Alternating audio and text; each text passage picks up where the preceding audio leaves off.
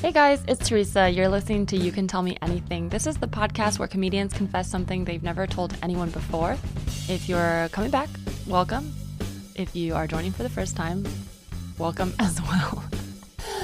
If this is your first time listening, I would love for you to subscribe. You can find us on Apple Podcasts. And I just got an email about being available on Android. And I know that there's been some difficulty finding it, but just to let you guys know, we are on Android apps. We're on Google Play, Google Music. We're also on Stitcher, SoundCloud, which are both available for Android phones. So if you have a hard time finding us, just search You Can Tell Me Anything on those, or Teresa Lee, that's my name. It should come up. So definitely subscribe. If you leave me a 5-star review with a written review and send that to me as proof, I will DM you a private confession. I love doing these. I've got tons of secrets, and I don't ever repeat the confessions. Believe it or not, I've got a lot of secrets.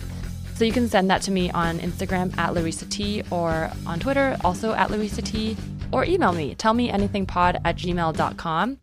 And I also love to hear from you publicly. So if you want to send me your comments to this episode or any past episodes on Twitter, tweet at me publicly. I usually reply unless you're really mean, and I also might reply unless you're like racist or something. I probably won't reply to that, so don't do that, or do whatever you want. It's your life. I'm not going to censor you. And you can also leave me a voicemail at 323-388-3521. I've played a few of these voicemails on the podcast. If you want your confession played, just let me know. If you want to leave a voicemail without it being played, you just want someone to talk to, that's also fine. I will be happy to listen to you. I do love hearing from you guys. And another quick announcement: we don't have our Patreon anymore, but we do have a PayPal if you're interested in joining the newsletter. Basically, if you PayPal me $5 before the 5th of the month, you'll be included on the private newsletter I send to my confidants that month. So there's no commitment month to month, just whenever you want. And our PayPal is paypal.me/youcantellmeanything. And I just sent a newsletter last month. I'll send another one after July 4th. I send stuff like private videos. I write out a personal letter, pictures, things like that. Just fun little goodies for you guys. It's a fun way to connect if you want a little bit more from me. And finally, here's some public shows and screenings I have coming up. My short film, I Think She Likes You, is going to be at Frameline Film Festival in San Francisco on June 26th at 7 p.m. If you live up there in the Castro, it'll be at Roxy Theater, actually. But Frameline's a great LGBT festival that's been, I think, the longest running in the world, maybe, definitely the U.S. So I would come to that. There's a lot of great films in that festival, but ours is on June 26th. And we'll also be at Outfest in Los Angeles in July. Our screening is July 19th at 10 p.m. at the Chinese Theater. Very excited for that. I hope to see you guys. I know I have a lot of listeners in LA, so if you want to come to that, let me know. And finally, I do stand-up every Monday. I have a show at Public House. I never promote this show because it's very, very low-key, and that's just a warning. If you show up, it's very, very low-key. But it's a fun one. I end up hanging out and talking to people after. So if you want to come and meet me and you live in LA, it's every Monday at 10 p.m. at Public House on Vermont in Los Feliz. It's free. We give out free beer, free pizza to the audience. We get comedians from all over, been on TV, all that stuff, and it's a good time. And for all my other shows, just go to TeresaLeeComedy.com. I update that regularly.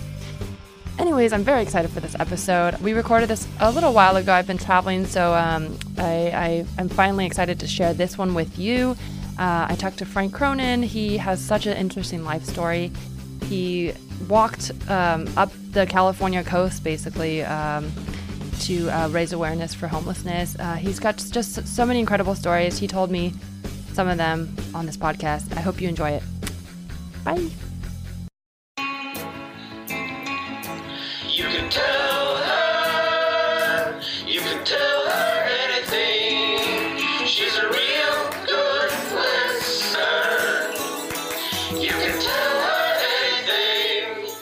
Hey guys, this is Teresa, the host of You Can Tell Me Anything. This is the podcast where comedians confess something they've never told anyone before. So I'm just going to go ahead and introduce our guest. Oh, I'm so excited to have him here. He's so interesting. He had a documentary when he was in college where he lived in a tent for a whole year, and that sounds very interesting. I want to hear all about it. But he's got more interesting stories, and he's got a new documentary coming out in December. It's Frank Cronin. Hey, thanks. How are you? I'm really good. Thanks for having me. Yeah. Thanks for being here. Great. Yeah, it's always nice to be on Sunset Boulevard. You know, you're moving up in the showbiz world. Yeah, so Sunset. Yeah, people think of. It's funny when people say like Hollywood, like it's this great place, but then if you've ever actually been to Hollywood, it's like the shittiest part of LA. It's just like. Yeah, you got to have your wits about you on the streets here. Yeah, and just, like, anything can happen. Barefoot people dressed up as all the Avengers, but it's just like. It's so weird. What a weird place. Yeah, it's scary and exciting all at the same time. That's why I think people stay, because they're never bored. Not because they don't have any way out. That's not why. That's not it at all. Not that their hopes and dreams have been trampled for 15 years and everything. Right. Yeah. It's like when you invest too much in something and there's sunk costs. You're like, well, I could just leave and have a happy life, but then that would mean then everyone would know I failed. Yeah, that would mean accepting that 15 years went down the drain. You can give up at any time. That's you know what? This is my advice for everybody out there. Don't give up if you don't want to, but like if you want to give up and the only thing stopping you is that you're afraid people will think you're a quitter, give up. Like if you want, like I think you should always do what you want to do. If you want to give up and it will make you feel better and you're hanging on to something you don't want to do just because you don't want to be a quitter, I think you should give up. That's actually like almost a really profound thing to say, because there is a lot of people who are trapped doing something that they don't want to do and they've been doing it so long they can't see the wood from the trees. Yeah. So they're like still in it. Yeah. But they haven't taken time to like decide whether or not they're on the right path. I was only talking about this the other day. Like people need to go on retreats like once a year. Oh my God. And then come back and just make sure that they're where they want to be, you know? Yeah. With clarity. I think I agree, because the other thing is it's not that you're a failure. You change, right? And you learn and you grow. And like you might want something before you get into it because it seems like this faraway thing. And as you get closer, you might be like, oh, that's actually not what I want. And that's also okay. It doesn't mean you're not a decisive person. It doesn't mean you're not ambitious. You gave it a good shot. And you like, it would only be bad if you looked at it from far away, did not move, and then kept wanting it. And then just suddenly was like, I don't want it. Because that would imply you just stopped trying and change your mind because you weren't, like, it was too hard. But if you actually gave it a shot and you were like I quit. I used to want to be a fashion designer in college. And I studied screenwriting at NYU, but I went to classes at FIT and I really wanted to do it. I made like a whole line in freshman year and like put on a fashion show and like went to Fashion Week and was like in it. And I stopped because I didn't like the world. Like I got to know people in fashion and there are great people in it too. So this isn't about everyone, but overall it wasn't my vibe. Like it was more superficial than I expected. It felt like just not what I wanted to be around like full time. So I was like, I'm not going to do this. And I quit, but I don't think about it as a failure, even though it was a dream I had as a kid, because I learned more about it. And you took a hit in the short term. You had to change course, but then in the long term, you're going to be happy because those people that were around you, and if they're not the people that you need around you to feel good about yourself, they're going to erode your sense of self over time, and you're going to be right. You're like changing who you are. Yeah. But talking about best self, is there a good confession you'd like to confess? This is a way we start off just to get to know you and also start on a positive note. Yeah, I've had about 3 hours sleep and I've never been so busy, and everywhere I go, I have to be on my game and it's not working. It's not working. Well, you seem very charming and awake right now. Yeah, I'm kind of being spoiled as a result of a walk that I did recently. So I have a lot of comedy shows, like I'm in San Diego tonight. I was there last night. You're walking tonight to San Diego? No. You better get going. If the money's right, I'll do anything. I'm spread a little thin. But okay. I've noticed actually sometimes when you're a little tired, you're more relaxed. So when you're speaking to people, you're more truthful. And that seems to actually be working in my favor. Hopefully that'll help us today. So, I hope so. I love honesty. So I actually do know that you did this, but just for people who don't know, so you walked. Tell us a little bit about your walk, the long walk you recently did. Oh yeah, so ever since I was a kid, I've been. My family's kind of adventurous. We'd go hiking every weekend. You know, it's kind of like a low budget activity when you're growing up in the '80s in Ireland and. That was what people did at the weekend. It's so beautiful there. Yeah, it's great. It's I've never been, but I imagine it's just a lot of green. It is. And you're welcome anytime. We need the American dollars. Oh, yeah. Yeah, right now, yeah. But so it was always outdoors and camping. And as a result, me being outdoors and camping seems like, you know, not a big deal. And then I was in the army, and that further kind of fed into this concept that I could live out. And then in university, for the final year of university, I lived in a tent and documented it. And just little things like that we can obviously get back to. But this walk from San Francisco to LA was just, I needed to, you know, I really do believe in recalibrating your mind, taking breaks from things you're doing. So I thought, I'll go on a walk. And because of just what my brain requires to feel alive, it's kind of extreme. So it was like 500 miles roughly when you walk it from San Francisco to LA. And then just to make it interesting, I said, I'll sleep out overnight and I'll document it. So I'll sleep out without a tent. And that was a big enough hook for my friends to get interested. And then they said, well, you can't just walk. You got to raise money for people. And I go, is that what you do when you walk? And then before I knew it, I was raising money for Homeless Healthcare Los Angeles. And I kind of fell into it. And it became a project that was no longer about me. And I learned a lot about homelessness and met a lot of cool people along the way. Had a lot of problems. Nearly lost an eye, hurt my shins. Got, you know, crazy stuff. And then a lot of celebrities got involved. It was really great. Cool. And this is what the doc's about? The doc, the doc is basically about the walk, and I guess a young Irishman or old Irishman, whatever I am at this point, his journey from San Francisco to LA and the people he meets along the way. That's really cool. Yeah. Well, so if you guys are interested, you should check that out. That sounds like quite a feat. It's so funny to hear, like, I love how honest you are about, like, you started as just, I want to do a walk. Like, it wasn't for charity, but it ended up being this big thing for charity, which I think is so great.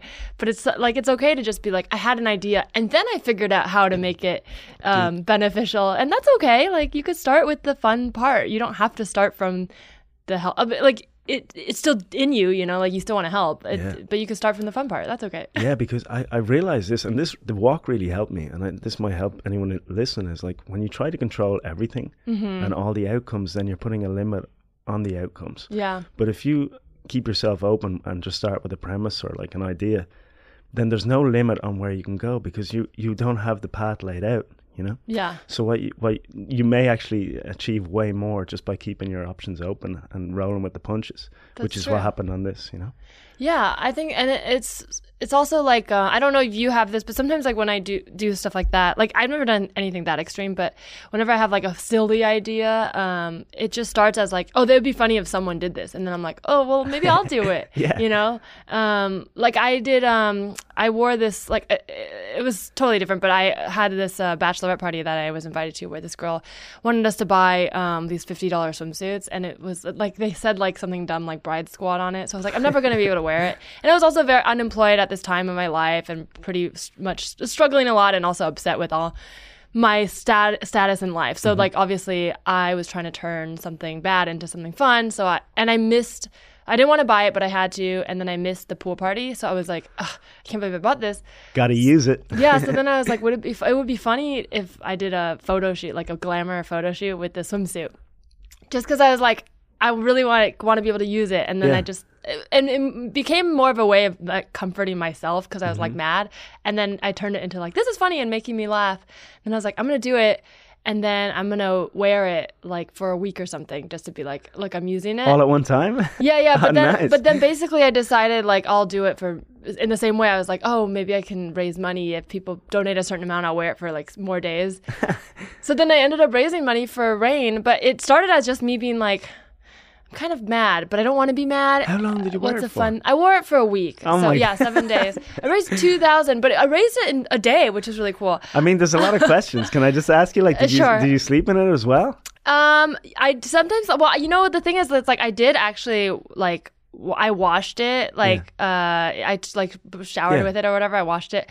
But people were so concerned about that. They were like, are you like, going to get an infection? And I was like, okay, you guys just, like, get over that part, you know, like, it's fine, I'm taking care of myself. That's the funny thing. People focus, you're doing something kind of cool, right? And then people ask you like the most human questions, like, hey, Frank, but where did you go to the toilet on the walk? It's like, dude, that was the least of my concerns. You're like, I'll figure it out. But it was for me, it's more the fun part of it being in public with it, right? But people really were like, well, are you sleeping with it? What are you? It's like, who cares? I'm out, I'm wearing it. I'm like, doing my shows with this swimsuit. And I did wear pants because certain places, I was like traveling too. Yeah. I was on the road, so I had to wear pants on the airplane. But I took pictures of it like in the airport, like, oh, that's smart. And stuff. And yeah, man, I find that, I mean, you must be more confident than I am, in terms, I would find that really hard to have like tight clothing on in public. That's the truth. Like I wouldn't, but I guess I could get there. If I'm in Hollywood long enough, soon my, or actually, you know what? The cause probably drove you on, right? You didn't have to worry about it. You knew it was for a good cause. It came from that, but it also came from, I definitely helped to have the cause because then it made it like, oh, I have a reason to do this. Yeah. But it also, because I was like so unhappy at this time, I had quit, like, I don't know, it doesn't matter, but I was waitressing too at this time, and it was like, I had felt like I was like, I had to come back to waitressing. Yeah. So part of me was like really grumpy at that job. So in my mind, I was like, it's almost like a little bit of a fuck you to be like, I have to wear this swimsuit.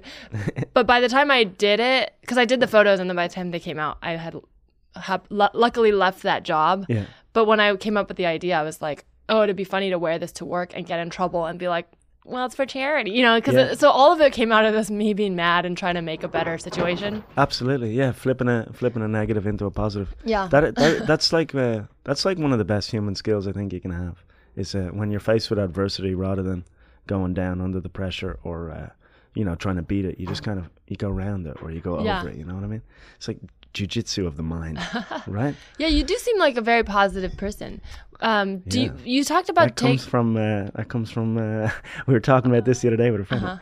Positivity, I think, comes from enough negative experience that you make a decision that you're not going to be part of the negative problem. And you forget to fear a little bit, right? Because I think people who are negative and fearful sometimes haven't had a lot of bad stuff happen. So you're always worried about the worst. But then if you've like had the worst, then you're like, well, I know what that is. Yeah. So I can just not be afraid of it. Yeah, your comfort zone, I guess, is bigger. So I'm more interested because I know that that's where the goal is for in terms of like human growth is just outside your comfort zone. So I'm like, I don't really want to know what's in my comfort zone. I want to know what's just outside it or beyond it. So then I think it's all mental stuff, Yeah. And I think you're right. The less exposure you have to adversity at a young age, the harder life is.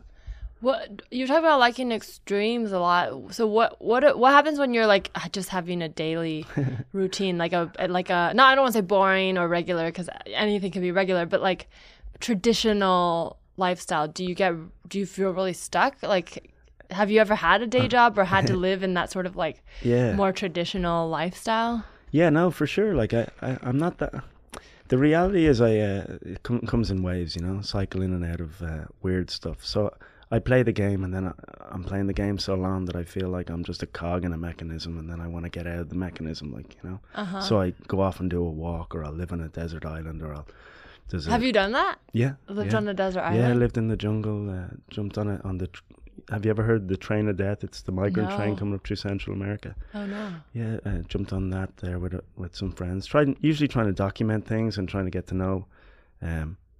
I just find people very, very interesting, and I don't find people who aren't facing adversity that interesting. Do you know what I mean? But now adversity can just be the struggle to get ahead in a field like this. I just admire people who are doing things, and as a result, I want to get close to them because I feel like they have experiences that if they share them with me, then I'll navigate the world better and maybe just like be of use to humanity before I die in like 50 years. I'm just like really aware of how short life is, and I know that sounds like it almost sounds dramatic or cliche, but like I mean, we're all on this planet for such a short time. Like the idea that you would live within your comfort zone for the whole time just seems like a dangerous move. That seems worse than like taking a chance and maybe losing a leg along the way. Well, short is subjective because it's in comparison to right. But I know what you mean because it's like. If we all lived only 30 years, 50 would feel really long. But either way, we'd find a way to fill it up. So I think no matter how long we're expected to live, it always feels short. Right. Yeah. Right. It's like going on vacation. You can go on vacation for a month and you'll still be like, it's over. Like, isn't that crazy? Like, isn't that crazy? Like 400 years ago, people were tapping out at like 37, but they might have conquered a whole continent. Isn't that weird? We haven't even. Well, yeah, but they probably also were terrible and had slaves. So I mean, they had free labor and then they took the credit for it. That's what people always forget. They're like, wow, we achieved the Great Wall and we did all this stuff. It's like, yeah, no, you were exploiting human labor and then claiming credit for it. So, of course. Oh, it's crazy. It was reckless abandon. Yeah, any monarchy is kind of bad. Yeah. It's interesting how we elevate certain people. And then it gives it, them being figureheads of our society gives us some sense of security. But the reality is it's on an illusion, you know, these hierarchies. And yeah. But I guess there's some part of our brain, our human brains that that gravitate towards that, right? Because otherwise we wouldn't allow it, you know? We like structure. Yeah, Diderot used to talk about, was it Diderot? I always get him and Rousseau mixed up. No, I actually think it was Rousseau. He talked like giving up the, who did the social contract? Oh, you guys can correct me. Look, I'm so sorry. It's been a while since I've been in college, and I did not get an A in French philosophy. So, it's probably Rousseau. He's French. I think it's Rousseau. Yeah, they're both French. I think they had opposing views, but one of them talked about the social contract, which is you give up like your freedom in a way for security, for safety. Yeah. And obviously, these two things are negotiable, right? Like, if you give up a lot of freedom, you might have quote unquote more security. That's like a totalitarian police state. Yeah. You're not actually safe, but the idea is like it comes from a place of like, we need total authority because we can't take care of ourselves, right? Mm-hmm. So then you're supposedly safe. But really what happens when you go too far is you're not really safe. But if you give up a little bit of freedom, and then you have these sort of like anarchist communes in America even, but they're technically not totally anarchist because they live in America. You have this like framework still, right? Yeah. You're still protected by certain laws.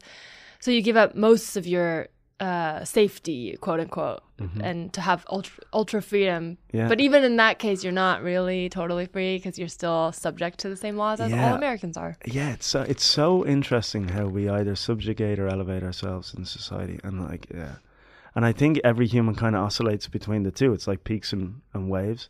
Mm-hmm. And right now we think that this is normal and exactly how society, you know, it obviously needs improvement in many fields, but like, we think this is kind of like what it's supposed to be like. But 10,000 years from now, who knows? Oh, yeah. Man? Who knows what we'll think is acceptable? So do you really like to question things around you, right? Yeah. Dude, I mean, my whole life's like just questioning things. No, that's great. Sure. I mean, I think that's really great. I think we should always do that because nothing... I had a teacher in high school say, like, how do you know what you know? And he just said that a lot, and we'd be like, whatever, you're so annoying. Not really, but it was like, we didn't understand what he meant. But I think about that a lot now because he's like, how do you know what you know? And this was like a history teacher, and he used that as a way to be like, kind of like when you think you learned a fact, like think about it again. Why do you know that? What is it? And it didn't really sink in, but as an adult now, I'm like, that totally makes sense. Cause like, yeah, why do we accept certain things and not others? Like, how do we know certain things? Like, do you really know it? Or are you just saying it cause someone told you? Yeah. Nearly everything that we experience in the world is kind of a rumor. And like when now and then with social media, yeah, like the earth is flat. We all know that. Well, no, like the crazy thing is, you walked it, you know. Yeah, it was very flat. I didn't go up many hills, but yeah, I mean, I think that's been. And I know you're joking, but I think, as you say, I think that's been debunked. But you know what's great? Uh-huh. It was great for me. I spent hours looking at that just to see how could these people be so convinced. Oh, yeah. And there are some fantastic videos out there that make it actually really convincing. So it's like... Except for when you literally show the picture. Well, I saw such a funny picture, which is like all the solar system, if the Earth was flat. Because the people who believe the Earth is flat believe the planets are still round. Yeah. And the sun is round. They believe everything else is round. They don't. It's not like a flat sun. So they believe. So the picture was like a flat Earth, and then all the solar system. Like yeah, right. It's like how would this make it? It's like round, round, round, flat, round, round, round. Feels like you're making a few allowances there. It's that like wait, what? aren't natural progressions in thought, but like that's. But then it there's some great. You know, the wonderful thing I guess is the human imagination looks for these like. Ways to make life more interesting, maybe if you're living a mundane life to give you some you know, give you a pedestal or a voice to stand on that actually, like the people who believe in the flat earth actually have something to stand for. So they have purpose and meaning in their life, you know, yeah. Where, because they have a rebellion to lead, you know, and I think like most humans on the planet, like we search for purpose and meaning. That's why if you get a taste of being useful to a cause higher than yourself, it's hard to look at the world in the same way. Like I got once, I was in the army for 7 years, the Irish Army. And as a result, you get to do some stuff that you don't necessarily volunteer for, but you end up having to do something that's risky and they make you be selfless. Mm-hmm. And you're part of this bigger organization. Now, I'm not the same human, but like once you experience that feeling of, oh my God, I'm actually capable of being something more than I am and it being good. It's really hard to go through the rest of your life without searching for that feeling. It's almost an addictive, like it's a serotonin hit. That's why a lot of people who come out of the army, because of the brotherhood or the intimacy of the relationships, when they come out, they're like, I don't know what to do, because they lose purpose and meaning and they were part of something that was bigger than them. Then you come out and it's just like, oh. And I think that's the same with the flat earthers. You can be part of something bigger than you. And what's bigger than the earth, dude? That's great. Yeah. That's a good move, dudes. That's true, because the only way to prove it is I'll take you to space. And then they win because they get to go to space. Yeah, and that's not on the cards, and especially if you're a flat earther. I'm guessing that your income is somewhat... But if you get it somehow, because you can always be like, I won't believe it till I see it. And then it's like, that's the end of the argument until someone takes you to see it. And then you can be like, well, now I believe, but I also got to go to space. So yes. And do you know what a flat earther, you're dead right. You're dead right. Do you know what a flat earther would probably say now? Okay, well, where did you get your information? Oh, the internet. Oh, well, all the images on there are composite images made up. There's not one single image. You go, oh, who told you that? Oh, NASA. Yeah, well, NASA's owned by big government. It's like, there truly is... a reasonable rebuttal, there's a rebuttal that's like up to a good percentile. I'm not a believer, but like I'm not a believer in the flat earth, but it is crazy that this is the main thing, which is like the biggest part is like science. And yes, you can if you say everything's fake and science is nothing, then that's okay, fine. But obviously that's not the case. Yeah, it's fun to go down that rabbit hole though. Yeah, it's very interesting. Yeah. Well, you talked about so needing purpose. Do you find that you're in between these projects? How do you feel? Like, do you feel different? Do you like kind of look for this next thing? Does it feel like it's like orchestrated, or are you able to just kind of let them happen organically? I kind of I go with the flow a lot. So although I look at I kind of have to say this up front, because otherwise then it sounds like I'm trying to make myself cool or whatever. I just look at life like an art project, right? And I'm like this curator, okay? So I have this vessel, which is my body, and I want to use it like as much as I can on this planet. And so when rather than like chasing things, I just like, I want to live like 5 lives in the short space of time that I'm on the planet, or 10 lives. I want to do loads of stuff and like become the best at 1 or 2 things that I can be. So if I'm walking along and like you did with the bikini, the swimsuit, if I see an opportunity and my inner child or whatever this feeling is that you get where you go, yeah. You know, when you're in a room excited, or in a writer's room or something, and everyone at the same time goes, yes, that's it. If I ever have that, I don't ignore it anymore. Oh, that's so great. So that me walking from San Francisco to LA, at one point I was probably going for a walk or I was watching a clip, and I just got that pang, that moment that said, oh, you got to do that. Mm-hmm. And then I just listened to it, because that, I don't know where that comes from, where inspiration comes from, we don't know, but that never seems to set me wrong. Yeah. As long as it's tempered with like, knowledge. What do you believe? Are you religious? Not really. I guess I grew up Catholic. I was an altar boy for 6 years. Got out on stage because that's people always ask that. Yeah, no, it was fine. So I grew up Catholic, and I think that it. Like, when you get these ideas, do you feel like there is something bigger where you're like, oh, I'm listening to.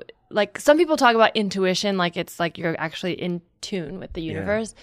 Do you ever get these and think, I got to follow it because I'm onto something big? Or is it like, this is Frank and I had an idea and I'm going to like put it in the universe, and if I don't put it in there, it won't exist? Like, how does it feel to you? Yeah, well, so I have that aha moment, and then I think, oh, wouldn't that be fun? And if I ask myself, would that be fun? And I go, yeah.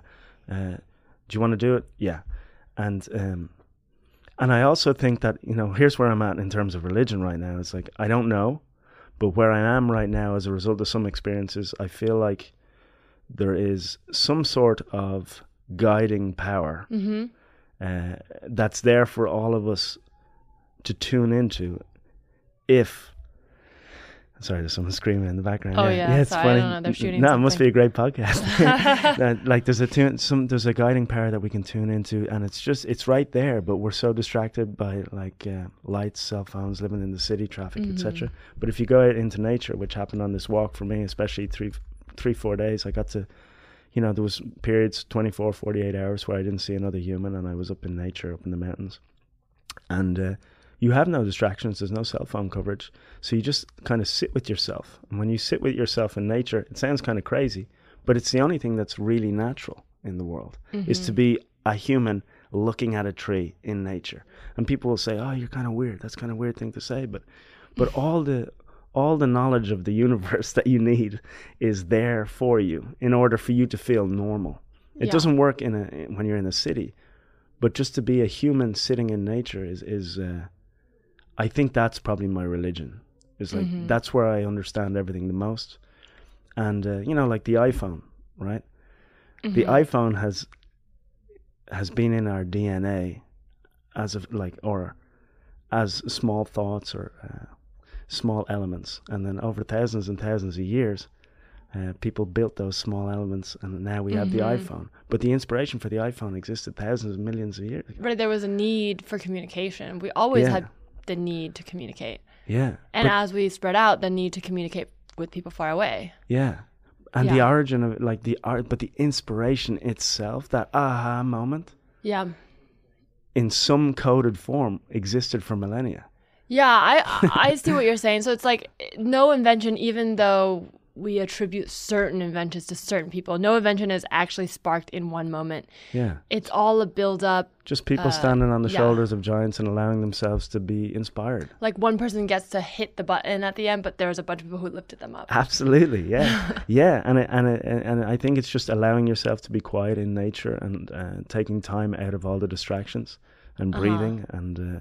and then inspiration will hit you. And I think that's God for me. I feel like you have such a soothing voice when you talk about this. I'm like, I feel like you could like do a meditation tape. Oh yeah, I'm sorry. I hope I'm probably low energy. It's good. No, I like it. When you're doing like, especially on this like long walk from San Francisco to LA, like have any of these been like? Is there anything spiritual where you're like seeking something, or it always really just comes from this is fun? I'm curious because I'm not religious, but I really like thinking about this. And then whenever I get into those moments that you call like being outside of yourself, you know, when you're on the edge of like pushing your comfort zone, that's when I feel the most spiritual. Like absolutely. High five. I'm high five in here. Right? Yeah. Yeah. No, I think that there's something. I was only listening to a podcast last night, and this, you know, when you hear something that resonates, it's like, oh, that's true. Yeah. You just know that that's true. It's like an aha moment. This guy, well, this for me is true. So I like on a regular basis, at least once a year, to be cold, hungry, tired, and a little bit scared. And that focuses me. That makes me super present, and being present is spiritual for me. Like to be completely present. Yeah. You know, like, I don't know, doing stand-up, right? If I'm having a particularly good set, like it doesn't happen that often, guys, but like I'm watching myself in the third person almost, and I'm completely present, and it just feels like a magical moment. Yeah. And I think that's kind of spirituality, being present in the moment, appreciating everything in that second, but not appreciating it consciously, just being there. Yeah, it's mad, dude. That's really cool. And if I don't know if anyone here has ever taken mushrooms, but I've heard, I've heard if you take mushrooms, you kind of understand that we're all interconnected, and we're just we're all kind of the same. Like me looking across the table here at you, you're basically me and everything I need to learn. Yeah, and I'm everything and you need to learn in the other person. And that, you know, our egos and our sense of self gets in the way, and then we think we're separate. But the reality is we're all part of one universal energy. That's kind of where I'm at. Yeah, I see that. I mean, yes, I... Do you want to smoke a bit more weed? No. This is, I know, it's 420, right? Yeah, I totally get that, because there's a feeling of like, well, even though we feel like we're individuals, we're all kind of made from very similar blueprints, yeah. And we all hit certain milestones at certain times. Maybe we don't all not exactly, right? Like if you make an iPhone, like not all iPhones are the same. One might break down sooner, one might not, one might whatever. But yeah. They're still all iPhones. Like we're mm-hmm. still all humans. So it's crazy to be like, to think that you would be so different from anyone else, because it's like, yeah. No, we're all the same. But yeah. You can put different apps on your iPhone. Yeah, absolutely. I really want to be a robot. Yeah, that's all coming, I think, right? I know. And then we're going to look at them, and they're going to be humans, and we're going to give them, right? I think they gave her a robot in Saudi Arabia rights already. Oh, yeah. Already. Oh, my gosh. Okay, we can't get into robots because that's a whole different long conversation that I would love to have. But I would like to know, is there anything you would like to tell me, Frank? Oh, yeah, confession time. Yes. Well, when I left the army... my friend had just married a girl from Mexico, and he needed a job over there because if you're coming from Europe and you're trying to set up a family in Mexico, it's very hard to get a great job off the bat, you mm-hmm.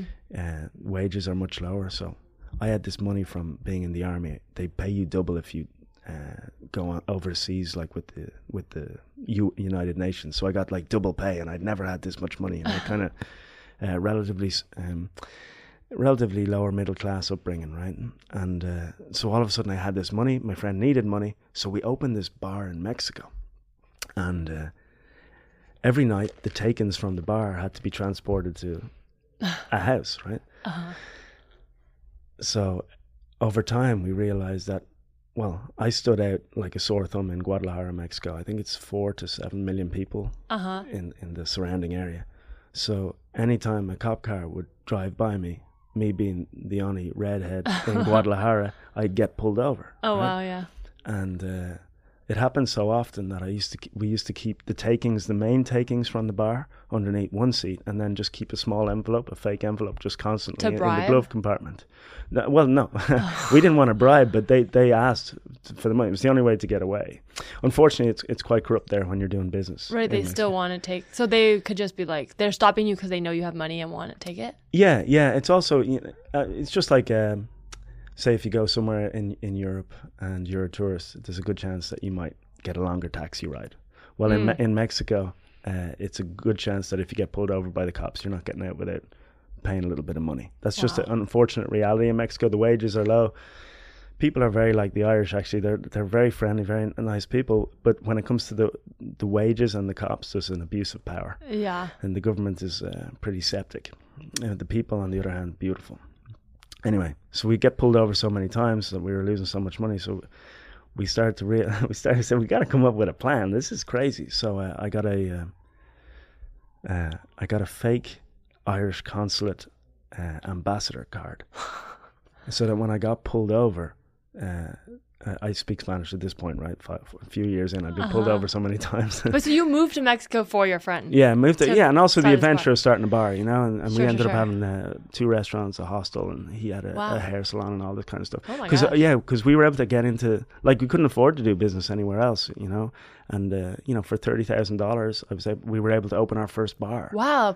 And then start all of that empire on $30,000. Well, it's like an empire, you know. But realistically, when you break it down to dollars, we were probably only pulling out $2,000 a month, you know, or from 2 restaurants and a bar.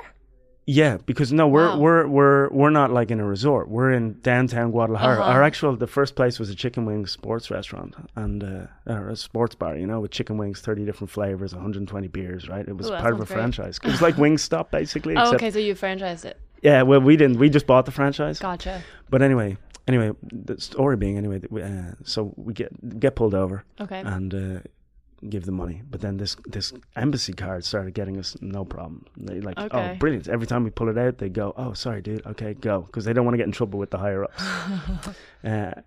Other times it got pulled over by the cops. I was over there driving home after work with my friends. They're all ex-military. Some of them special ops or special forces now at this point. But they're very relaxed around weapons, and you know, so we got pulled over by the cops. And the cops at this time had you know, there's different types of cops in Mexico, and for their own protection, sometimes they wear face masks so that they can't be identified by drug cartels, etc. So they pulled us over, and they were doing the same thing, unfortunately, and they wanted a little bit of money. And my friend was just commenting and complimenting their weapons. So they didn't have the same intimidation factor with us as they would with people who, hadn't, or who aren't used to being around guns. So that was just like a cool thing. And I guess the reason I'm telling you these cool stories or fun stories from Mexico is I find them just... I find it very interesting, the power dynamic, you know, when people think they have power and then... And you take it away. You reverse it, you know. These are people who were trying to intimidate us, and then we found ways around it. So much of it is fear, right? Like, it's like we're talking about being fear-based, like your power comes from fear. But then if people aren't afraid, then it's like, you're just a person. And if we have time, there's three other quick stories just that are kind of based around fear. So one of my friends... Mexican dude, John Ray, shout out. He has this magazine down there. He started from nothing. He maxed out all his credit cards. You know, he basically almost built himself from almost living on the streets to supporting his family, and now he finally has like some security in his life after a very hard upbringing. And there was a drug cartel leader who owned a club in Guadalajara. I won't name the club just in case. But we went to cover a bill he had paid for advertising, or he hadn't paid for advertising in my friend's magazine. So we just said we'd, you know, drop by and see if he was available. Anyway, we walk in. We're just about to... We couldn't get in the front. The line was like 200 people. So being Irish, I thought, oh, we'll just hop the back and we'll walk in the back, you know. So we hop this... We're just hopping over this fence. And then his cars pull up, you know, and all his guys get out. And he pushes... my friend John, and then reaches for his weapon. He's about to execute him right there, you know. Cause and then the guy just the drug cartels. But these are great stories. I got more. Drug cartels' brother, the younger brother, gets out of the car just in time, and it was kind of funny because he was literally wearing all white. It was like, and all his guys, his I guess goons, were wearing all black. It was like something out of a movie. He goes, "Hey, no, I know, John." So anyway. He brings us in through the back of the club to meet his older brother, who's since been murdered, I guess, by the police. He was the most wanted man in Mexico. Yeah, that's so crazy. We're walking in through the back of the club, in through the corridor, and you become aware, you know, of the amount of security and the amount of weapons around. And I'm thinking, oh, John, my friend, you didn't bring me here because it was a night out at a nightclub. You brought me here because you want to make sure that you don't, you know, die. So we're walking. He's a witness. But then wouldn't they just kill both of you? Well, yeah, I mean, they can do anything they want. They operate with absolute impunity. Yeah. And so we walk into this guy's office, and as we're walking in, you know, this is just a small little office at the back of a club. No, there's no emotion on the walls, just cavity blocks, cavity bricks, you know. And as he's walking in, he just as he walks in the door, he knocks on the wall. And we turn around, and it's him on the front cover of the biggest newspaper in Mexico, saying "Most Wanted Man in Mexico." Man. So that's when it started. You were there. Yeah, so I'm in there. We're in there with the most wanted drug cartel leader in Mexico, and he is operating completely out in the open. Yeah, he's this club, right? Everyone knows his club. That. Everyone knows he's there. So that was his warning to say, basically, you're not getting paid tonight. Wow. And that was great. And then we had a whiskey with him, and then we went out and enjoyed the club. He was fine. But yeah, he Did he make you pay at the club? No, I don't think so. Okay. No. Wild, dude. It's just if you're just Mexico's like, I lived there 7-8 years, so I can honestly say it's so beautiful. It's got everything. It's got beaches, jungle, the most beautiful people. There's like 70, maybe 100 different languages. You know, you at a traffic light, you'll see everything from somebody in a Hummer to a tribesman selling, you know, certain things. Like it's incredibly diverse. But the inequity and the inequality and the abuse of power is really bad when it comes to doing business, you know. So if you're just operating and going on holidays, I would recommend it. But once you start trying to run bars or anything like that, you start running up against friction. So we eventually pulled out because there's people getting in trouble in the street, our street, and people were starting to move in and ask for protection money. Yeah, so there's no accountability, right? Because people can just be like, I'll pay you, and then be like, actually, I'm not going to. Yeah, one time, I mean, so at one point we had like about 15 staff, and one of the guys was selling, one of his side jobs, side hustles, was selling shoes, you know? So he had like this bill of about $1,500 for shoes. And because I liked him, he was such a sweet dude and a hard worker, I said, oh, dude, I'll just go with you and we'll knock on the door of this business and get covered, you know, we'll get your money back. So I went up and kind of innocently just knock on this business door. Uh-huh. And unfortunately, they had been threatened. Their lives had been threatened by cartel people before. And here's me saying, this is my worker. Huh. Please pay him. You owe him money. So they thought that I was like a cartel leader. So before I know it, I get this call. Hey, dude, we have your money. Right? So I go over to this coffee shop called the Paloma, whose owner has since been put in jail. But so I go over, we're having coffee in the coffee shop, and then I all of a sudden these people start coming around, you know, with the masks on and the helmets and the body armor, and before I know it, I'm in the back of a car, and I'm underground in a prison. What? Yeah, in a perspex cell, surrounded with my waiter, dude. Oh, no. With the waiter from the restaurant, and my friend tried to get me out, and then he was thrown in the cell beside us. And when he's in was it a real prison, like a government prison, or just like a makeshift somebody? Well, I genuinely, no, this is a real deal underground, too, hundreds of prisoners, you know, mugshots. So somewhere in Mexico, there's a mugshot of me, for extortion, facing 12 years. Yeah. But all you said was, hey, can you pay him? How's that extortion? No, okay, so it's all within context. So they thought you were connected. They had been threatened for years. And, you know, people go missing, unfortunately. Yeah. A little more regularly than in, but it's not extortion if they owe money. It's extortion if they don't. Well, I made the mistake of writing... and it sounds crazy now, but I was so innocent, I didn't even factor in this. So I wrote on a piece of paper my number... and págame, por favor, smiley face, which is either pay me, please. Hey, that's really cool. Thank you. And here's my number if you want to pay. Or it's incredibly menacing if it's within the context of you've been threatened. It's like sending an emoji, dude, of like, hey, we need to talk. And then like a happy face. And it's like, uh-oh, something's up.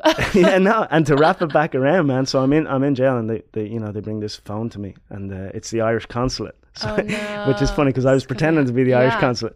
There you go. That's a confession, right? So that's what. Okay. Wow. So you got out of it. They helped you out. Yeah, because we had the bars again. Unfortunately, you're backed into this corner. So I hadn't done anything. Right. And they wanted massive amounts of money for me to get out. So they began to extort me. Unfortunately. Wow. But did the consulate help at all? They just called. It was a very quick phone call. Like, I think his name was Sean. Sean, if you're listening, you were less than helpful. It's since been changed. The new consulate's actually really nice down there in Mexico, the Irish consulate. But he called and he just said, hey, are you injured? Are you being treated fairly? And you're like, no, has there been any physical abuse? No. And then he goes, okay. And then he hung up. What? Because that's all he wanted, his involvement at that point. Could you be like, no, I'm in jail for something I didn't do? Oh, yeah. I think I said that, I'm sure. But he was not. He had just had a problem with a real Irish criminal in Mexico, I think. That's the word I got back. So he didn't want to get involved because he had already leveraged his name for somebody who didn't deserve it. So he was just like... Yeah, taking his time. But since now, on this walk, the Irish consulate followed me again. Whenever I get into trouble, the Irish consulate follows their citizens if they're taking big chances. Good. Yeah. So, but they didn't care that you were impersonating them. No, well, they never knew until now. That's why it's a confession. Yeah, yeah. But that was a means to survive. Mm-hmm. And, no, makes sense. Wow. Okay, so So yeah, so the summary is you opened a bar in Mexico. It got you into some hijinks. Some beautiful things happened too. Yeah, beautiful things happened, and then you decided to pull out after this moment. Yeah, yeah. Was this the moment, turning point for you, basically? No, we actually stayed for a few more years. We had to find buyers for the place, and I see. It's interesting because over time, whatever environment you're operating in, you kind of acclimatize to. So yeah, for sure. If anyone ever asks me what's Mexico like, I always go, "Oh, it's amazing. You should go. Absolutely. Just don't try to do business down there." Yeah. Because once you start doing business and there's money involved, then the ayuntamiento or the local government get involved, and before you know it, they're leveraging your bar license for money, you know, so it's just an impossible system in terms of government down there. I can kind of relate to that, being from like my parents are immigrants, and it's different obviously, but the idea of being like you acclimate to where you are, and then you get excited to tell people because you think of all the good things, like, you know, I'll talk about like, oh, Taiwan's so great, you should go, but then when I go and I notice the bad things, I'll want to also vent to someone, but I have to be careful about venting to like you know, Americans who are not, you know, immigrants, who don't understand, because then anything I say could sound like negative, and in their minds, if they're prejudiced, it'll reinforce some sort of stereotype in their heads. Yeah. When really, it's like everything is just has good and bad. Like America has that too. It was awesome. It's people want to get upset real quick nowadays. Yeah. So, but the reality is, man, Mexico was so good to me. I learned how to do business down there, you know? Yeah. I learned how to hold my own. I learned a new language. I lived in the jungle up near Veracruz with these beautiful indigenous people, like, for weeks, man. And that's the most amazing experience I'll ever have in my life. I met loves of my life there, you know, like Mexico is the most magical, beautiful place. Mm-hmm. The government is the only problem. Yeah. You know, if somebody say, hey, you want to go to Mexico tomorrow? Yeah. Yeah, I do. I go down there every now and then as well. Yeah. Just to visit old friends. I've never been. I'd like to go. Let's go. I know all the good spots. Yeah. You know, a good bar that you go to. Yeah. That's crazy. Well, thank you so much for sharing that. Thank you for having me. I usually end with a quick game. This isn't a game. This time I just kind of wanted to do advice. Do you ever go on Reddit? Yeah, every now and then. Okay, there's a r/advice where people just ask for advice. Yeah. So I thought I'd read some, and then we can just talk. You can just give your thoughts. Yeah, yeah. Do you want to do that? Yeah, I'd love to. Cool. Yeah. Okay, so I have two. Here's the first one. It's by Peachy Kuhn. The title is, my sister charges me $4 an hour to play on her PS4. How do I convince her that's unfair? So my younger sister bought a PS4 and won't allow anyone to play unless they pay her $4, and they can only play it for an hour. We only have one TV, but I can't buy my own PS4. And if I split the cost with her, I will lose it when I move out and she will keep it. It's totally unfair. And despite how many times I explain it to her, she doesn't care. The only game I play is Skyrim. A single hour is nearly not enough time. Not only that, but she's constantly trying to get even more money out of me by accusing me of not paying or of spending more than an hour. I'm so fed up with the situation that I don't even play anymore, despite the fact that I want to. What can I do? What is a fair way to deal with this? I know that using it for free might not be fair either, but it seems more fair than charging the money to someone. Wow. I would say save your $4 an hour and buy your own one. And then I think that's a relationship that needs mending. Yeah, that's is like so interesting. That's like a dark familial relationship that they would do that to their own sister. They're probably young because she's talking about moving out of the house, so they're probably both under 18. Yeah. But maybe close if she's talking about moving out, right? Because like if she was like 10, I don't think she'd be thinking about like, in 8 years when I move out. Yeah, they're probably like 12 or 13 or something. Yeah, I think just like don't spend time with that person and with their sister. Yeah, well, in terms of like, if someone's if your own sister is charging you $4 an hour to play a computer, that's kind of like that's not a cool relationship. Do you have siblings? Yeah, I have 2 brothers, 2 sisters. If you wanted to play with a toy that your brother or sister had, and they were like, "Yes, but you like, let's do you play?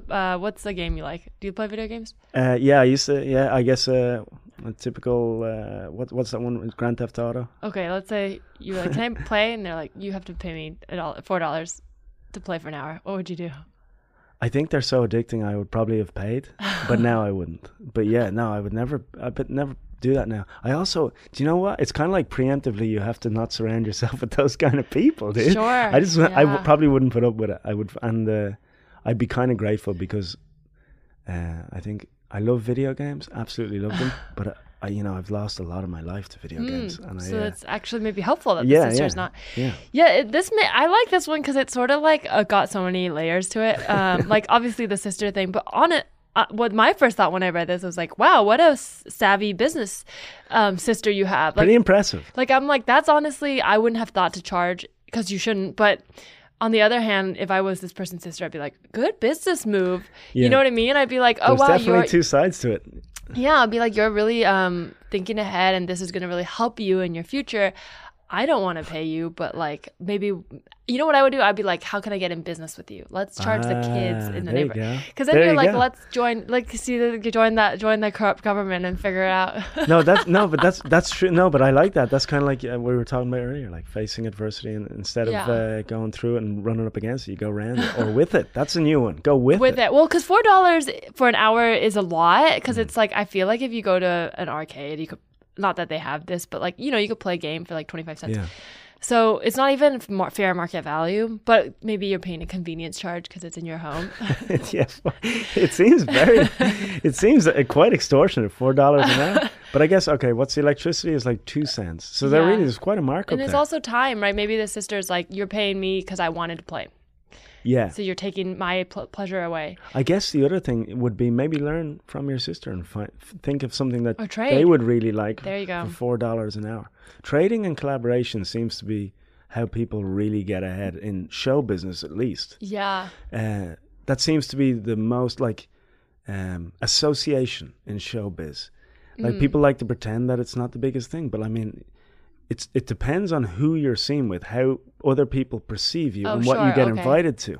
So maybe like collaboration, like maybe the secret there to win that Reddit thing is a collaboration between the two of them. Yeah. You want to be seen as a team. Well, the other thing I was going to say is like, there's another side to this. It seems like the sister just doesn't want her to play. It's not, I don't think the sister wants money, right? Doesn't it read as like, it's not that she wants money, it's that she doesn't really want to lend it. So she's making these, obstacles, which leads me to think that the other option, if she wasn't to charge her, is to just say, no, you can't play with it. And it's hers, right? So I think that's... It says my sister bought a PS4. Yeah. And this girl's like, I can't buy one. So it's like, she bought it with her money. I kind of feel like she should share because sharing's good, but it's also totally within her right to say, no, I bought it. You can't play with it. So if she comes home and her sister's playing with it, she should be able to boot her off the thing and say, hey, goodbye. You don't even have to press save. It's just over when she walks in the room. But I think charging money for it's like, come on. But to me, maybe there's a lot of money in that household, though. Maybe there's enough to go around. But to me, the charging makes me think that's like she's giving her way out of like, she's like, I don't want to lend it and I won't feel good if I lend it. But the only way I'll feel good about lending it is if you pay me. Yeah. So that is a better option than with no way out. I think you can make an argument for both. Uh-huh. My brain won't allow me to charge my family for anything. I wouldn't do that. But it is so funny to me. I know that's funny. Like that people are comfortable doing that is funny to me. But I guess in some people's worlds, that's just normal. I do love that whoever the sister is, I think it's so funny. A younger sister who somehow has more money than her older sister and is charging $4. Dude, I think that seems to be quite common. Have you brothers and sisters? I have a twin actually. So yeah. Who's the youngest? She's younger than me by 2 minutes. Okay. So I don't think I've ever charged her for stuff, but I for sure used to re-gift. Okay. Like I would give her stuff that I didn't want and like wrap it up and be like, I got you a gift. Oh, nice. So the magic of twins, identical? I don't know. We look the same, but I'm not sure. Yeah, that's cool. I have a friend who I'm editing something with now, and he's got a twin. Uh-huh. And the two of them get up to all sorts of hijinks, or they did, using their twinnage. So that's pretty cool. Yeah, it's a fascinating world for someone outside of it, of twins. Yeah. Like what's possible as twins? Like, you know, then what really can you achieve? Not that much. I mean, we're kind of just sisters who look the same. That's yeah. I know. No, but in the mind of a non-twin, it's like, oh my God, the hijinks must be incredible. We really like squandered our hijinks years. Okay, here's one more. Mm-hmm. This is short. I feel like I annoy people. This is by Ian the Mole 93. So I'm a 20 26 male, and for most of my life, I've always felt like I annoy people. While in groups of four or more people, I stay quiet and can't talk, but when I'm one-on-one, I can hold a conversation. Even when it comes to texting people I know and enjoy my company, I just feel like I annoy them. Oh, man. It's kind of sad. Yeah. What do you think about this? Well, I guess the first thing I would do if I felt like that would be find a confidant and ask them. Mm-hmm. And then if they said no, then I would start maybe see a therapist and start working on my self-esteem, right? Yeah. Because that's a horrible thing. I had a little bit of that, I guess, when I was growing up. The Irish culture is very subservient, and it's like, oh, no, thanks. I'm good. You never want anything. Yeah. No one can ever give you anything. And then... Does that make you not... check in with your own emotions a lot, like you're always thinking about what other people think and not how you feel? Shocked by a revelation when I came to Hollywood. I was doing this went to this acting school, and then all of a sudden I realized that there's a lot of power in letting people know what you want, and it's not selfish. Because I was my parents are amazing. I'm very lucky to have had two loving parents. But the Irish culture in itself is like, we feel guilty about having so much shame. Like it's like we feel guilty about most things. So it's just walking the earth with guilt. And then you come to America, and compared to Ireland, it seems so confident. People seem so confident about themselves, and the individuals that they are worth something. LA especially, it's all about like self-worth and self-care. Like. Yeah. Yeah, and I love the humility of that, and I love that underdog mentality, that being kind of like the Irish kind of feel like underdogs, you know. But it's a proud underdog. It's not like it's like, because we had the we call it 800 years of oppression from England. You know, we had a serf system, and we had a lot of problems there, and the civil unrest or troubles in the north until 2000. They're just kicking off again, which is pretty sad. I think it's going to escalate. But like, we always had something to rebel against in Ireland, and I think that's. I think there's a lot to be said for being an underdog, because it gives you a desire to overthrow and rebel. Yeah, it's like you're talking about having this higher cause. Yeah. Yeah, it gives you somewhere to go at least. Yeah. Because I think sometimes starting at the top in life can be really debilitating. Sure. Because and I see it all the time. You know, people with a lot of security, they're so secure that they just kind of drift. Yeah. Why would you change if everything's good? If someone asked you that it was your friend, if they annoyed you and they did, would you be honest? Yeah. You would? Yeah, I try. I usually try and temper it though, because you would be more like, well, this thing you do can be make a sandwich. I love sandwich. You know, positive on the front, then you hit them with the roundhouse, and then you give them another positive. I don't know if I would be able. I always want to be honest, but it's also so hard to hurt someone. And if someone's genuinely like upset and like, I feel like I annoy you. Yeah. It would be so hard to be like, yeah, you do. Leave me alone. Yeah, yeah. So yeah, what I'd like to think this is what I would do is I would probably give them some strategies to improve their situation. So someone said, hey, do you find me annoying? I go, hey, okay, so here's 2 or 3 things that I used to do. You know, give them a few things I used to do that used to annoy people, and then I figured it out, and now it I don't have that problem. So I go, so just don't talk all the time, and. Don't run up to people and go, yo, what's up? You know what though? I take back the annoying thing, because I actually think this is not a case of I don't really think this is a person who is actually afraid that they're annoying people. This is someone who annoys themselves. You know what I mean? When you think you're annoying people, it's because something about you isn't right, because you aren't accepting yourself. Because here's the thing, other people are humans and they can take care of themselves. That's the real thing. And some people can't, but you have to assume that everyone can take care of themselves. It's that you have to assume they're telling you what they want. And if they're not, that's on them. They have to figure it out. Yeah. So if you're annoying them and they can't tell you and they still want to be around you, it's not your job to change who you are to make them more comfortable. It should be their job to either stop being your friend if they're that annoyed, or they're probably not annoyed by you, because why else are they hanging out with you? Yeah, no, I think you're right. And I do think that you can actually improve yourself by not thinking about yourself. You have to internally reflect, right? But so that you know who you are. But then to improve upon yourself, I think you have to aim outwards at helping others, because when you help others, there's something magical happens to your self-esteem, and it's kind of been obfuscated from us, you know, like, look, we live in a capitalist society, fine, but there's so much stuff on sale now that and there's so many things between us and our fellow human that we don't realize the value of just like helping others. Like helping others is so rewarding for your brain and like the endorphin rush that if it's almost selfish to help other people, but somewhere along the way we lost track of how rewarding that is. Yeah. So I would just say like this guy, maybe like if you're annoying, maybe stop focusing on yourself and help others and watch how you kind of round yourself out as a human. I want to add to that because I think I also have been learning in therapy the flip side of that.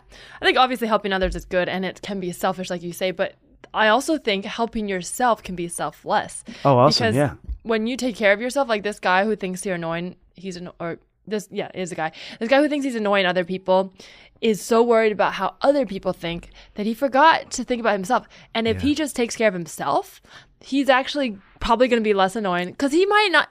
I actually really like felt this because I used to feel this way a lot, like constantly insecure, like, oh my God, this person hates me. This person doesn't like me. I said something weird.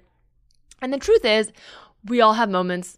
We're not always all liked all the time, right? Yeah, it's very human. Like when I've thought that I've annoyed people, like probably I did, but once I got over that, I probably became less annoying. And also I could we could always still be annoying. You know what I mean? Yeah. Like I probably still annoy certain people and certain people I don't. But if I spend a lot of time thinking about how other people are feeling about me, then it's out of my control. Yeah. The only thing I can do is be like, what do I want? Like, and I think what this guy really wants is just to have friends that do, like, maybe in his mind he's like, I annoyed this person because they didn't invite me to the movies, so I did something wrong. But I think you're dead right. I think if this guy starts focusing on improving himself, because it sounds like he's basing his whole value on how other people react to him, as opposed to basing his value on things like, oh, I got my driver's license. Small self-esteem builders. So I got my driver's license. I walked 10 miles.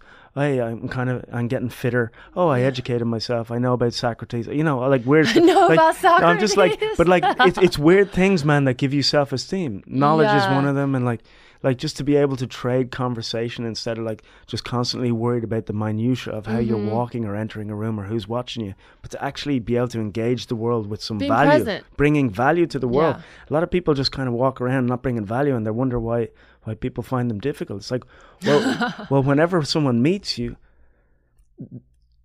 they aren't gaining anything. And you might say, well, that's not how people should be. No, every transaction is, even this conversation is an exchange of knowledge. Like, I don't want to be right about anything. I want to go home with like, oh, I never thought of that. Well, I don't think people's values are in what they do. I actually don't. I used to, because I was very much came from a high achieving household, and like the city I grew up in is all about like high achievements, like chasing milestones. And that's how I was raised. And it took a long time to get out of that mindset. And now I'm like, and I still kind of have that, because whenever I get anything, like I'm, you know, even, you know, a showcase or something, I still in my mind feel that adrenaline rush. But I actually do believe it's something I'm working toward fully, like living the truth of. But like, I really do believe it's not actually what we do that makes us valuable. Oh yeah, I'm not saying that just so you know. No, I know what you mean, because it's like sometimes you feel like, oh, I can't do anything about my situation, so I'll just improve myself, which I think is great to have. Yeah. But I also think you have to learn to love what you are. Like, even if you don't know Socrates, you're still 100%. You know. Yeah. Like, but it's more about what do you want. I think that's to me the key to like figuring out happiness is like, what do you want, but like really knowing it, and then why do you want it, and then like putting it out there, being not afraid to say like, actually I want to be rich and famous. Like if that's really what you want and you accept that, and also you're helping people, that's fine. Like those rich and famous are not mutually exclusive with like being a bad, you know, good person. It's fascinating to watch people demonize rich people. Well, that's the thing. It's there's like, a lot of self-loathing. People, the richer I get, the more I can help people, guys. I mean, there's obviously tons of shitty rich people, right? Like I'll give you that. And poor people. Yes, of course. But that's what the self-loathing comes in, right? When people who are poor, who want to be rich, but hate rich people, and then they're like, but I actually want it. Yeah. And then you're not accepting that you want this thing. But if you just say, I want this and I'm working towards it and I'm going to do it in the right way and be a good person, then you accept yourself. So I don't know. I think you're right. And I think everyone has, before anyone takes action or says anything or utters a word, we all have intrinsic innate value. Yeah. And that doesn't change or dissipate or is lessened over time. You just are enough. Yeah. I think kind of to clarify kind of what I was saying is basically like just self-improvement is worth it. Introspection is worth it. Sitting alone, looking at a tree, going on a retreat for 3 days will like, it'll elucidate everything for you. It'll make everything clear what you're supposed to do in your life. Like, it's just like, and worrying about what other people think is the antithesis of that, or the opposite of that. Because so you like, can't know. They can lie. They might, but because they don't know either. You're also, nature knows. Yeah. People that you meet on the street are also struggling and lost. They need to go to nature too. But you go out and go for a walk in the hills, man, the path becomes very clear. Yeah, a tree doesn't like wonder what other flowers think of it. It's just like, I'm a fucking tree, dude. I'm growing and I'm going to be here. And then when someone chops me down, I'm not. Wouldn't that be like, weird if there was just a forest full of insecure trees? Oh my God. Great. What do you guys think of my branch? And then obviously the catchphrase was, I don't know really what I believe, but I just kind of go with the wind. I'm here all week.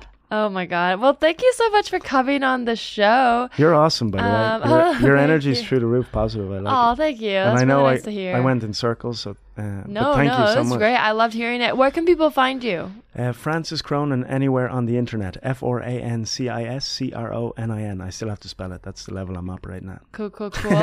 So follow him. Wait, so do you go by Frank too? Or? Frank. Francis. Or on stage, what's your stage name? Francis, because when I was coming to America, I had to line up all the visas. And when they Google you, you want your all of that to line up with the visa, but my real name is Frank. Gotcha. Proncius in Irish, but there you go. We'll follow, go watch Francis, I guess Francis, because that'll be what it's listed on stand-up flyers. Go see him do stand-up and watch his doc when it comes out in December. Thank you. And you can follow this podcast at Tell Me Anything Pod. Or if you want to donate to the PayPal, little tips to help the show run, it's paypal.me/YouCanTellMeAnything. Thanks. Goodbye.